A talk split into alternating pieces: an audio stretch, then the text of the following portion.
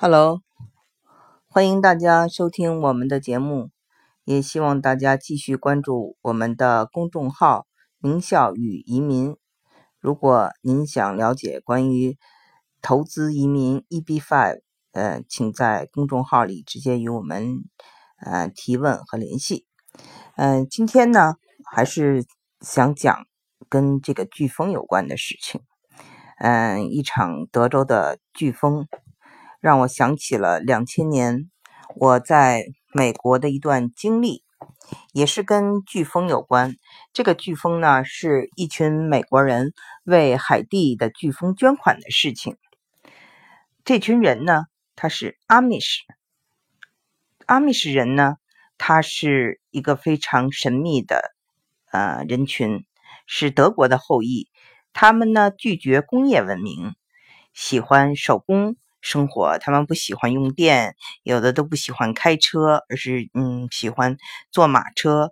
然后他们穿的衣服呢，都是这种有点中世纪的感觉。女人戴着帽子，穿着长长的裙子，嗯，男人呢戴着大高帽子，然后留着长长的胡子，一切是崇尚自然的。嗯，我呢，嗯，年轻的时候就读了有关他们的这个。呃，这个族裔的文章，然后到了美国念书的时候呢，就专门去了密苏里啊，去看这群人。那么两千年呢，我在美国国务院做翻译的时候呢，嗯，陪同一位中国来的中层领导，省省级的中层领导，呃，去这个费城，在费城旁边呢，呃，就是宾夕法尼亚州的一个小镇上，啊。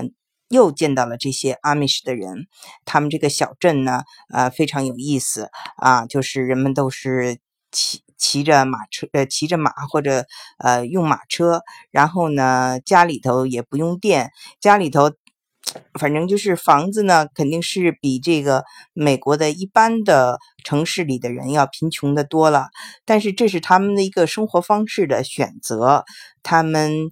就是不喜欢呃工业社会，所以呢，这是他们就是有意识的，嗯，要过这样的生活，嗯，那么阿密士人是靠什么为生呢？非常有意思，就是说，你要是在美国呢，没有这种很很强的，比如说学计算机啊，或者是做这个工业啊方面的事情，你靠手工，在美国是不。不是很很好发展。美国不是一个特别看重匠人精神的一个国家，它的优势在于它是一个嗯大批量的生产啊，这种制造业。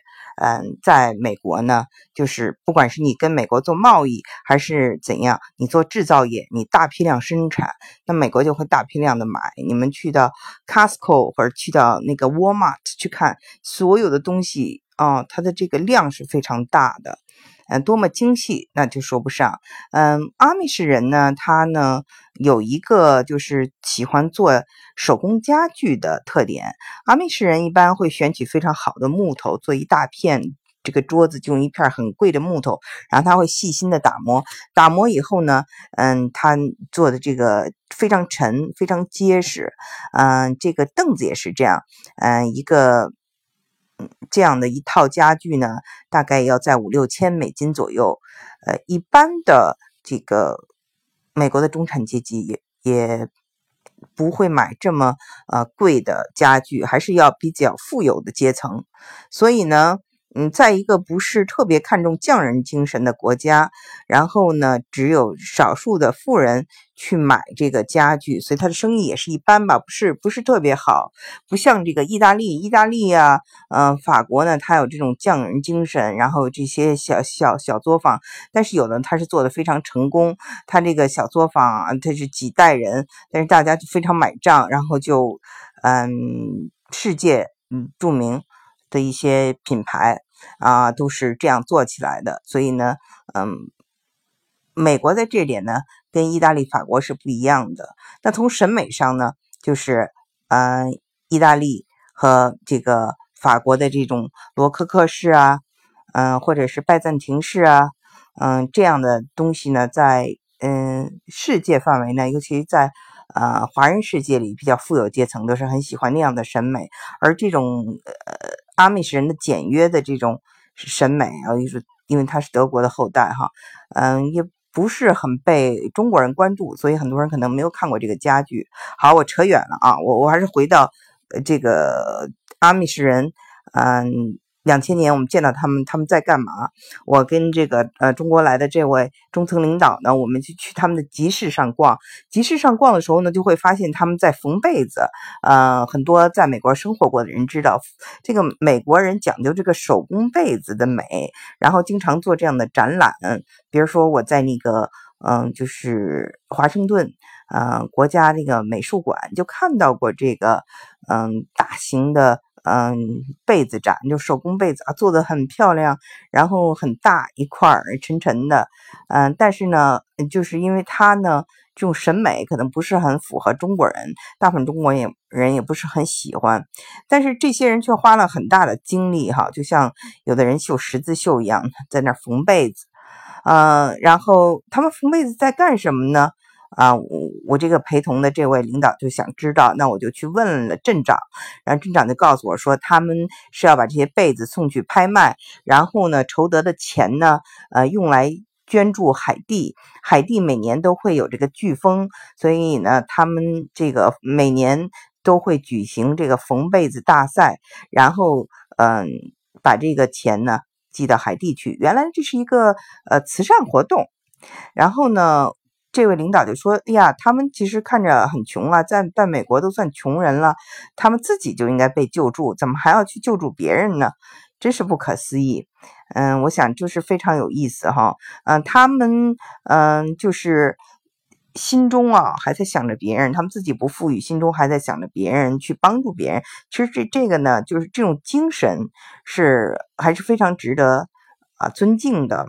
嗯，我们其实看到中美国其实有很多，就是美国人他不是很富有，他甚至没有像我们中国的很近些年的这些中产阶级去世界各地旅行啊，可以买那个名牌的包，嗯，就是上万块钱的包也不眨眼就买了，嗯，这种那美国的很多这个呃人呢，他没有这么多的。财富，他可能连护照都没有，就不要说出国了。我认识很多人在这个德州，连离开大德州的都没有。但是呢，他们还是很自信的。他们自信的同时呢，就是经常也被就是我们的媒体说哈，美国人自大，喜欢指手画脚，自我感觉良好，对他们就会有一些意见。但是从另外一面，你就可以说想哈，就是说如果他。嗯，自我感觉不良好，或者他嗯，就是没有这么多的这种呃自信，他会这么愿意帮助别人吗？就比如说这群阿米什人，他可能都没有去过海地，嗯，也不知道海地是怎么回事，但他知道那里有飓风，那里有人需要帮助，所以他们就做成一个传统，开始呃缝被子。嗯，所以呢，我觉得这种精神呢，嗯是。要肯定的，而且呢是要学习的。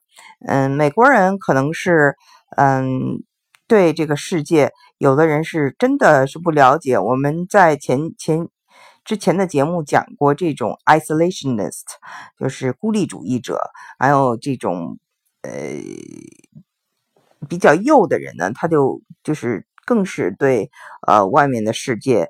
嗯，没有兴趣。那么比较左的人可能会有国际主义者 （internationalist），他们会非常关注啊，就是其他国家或国际事务。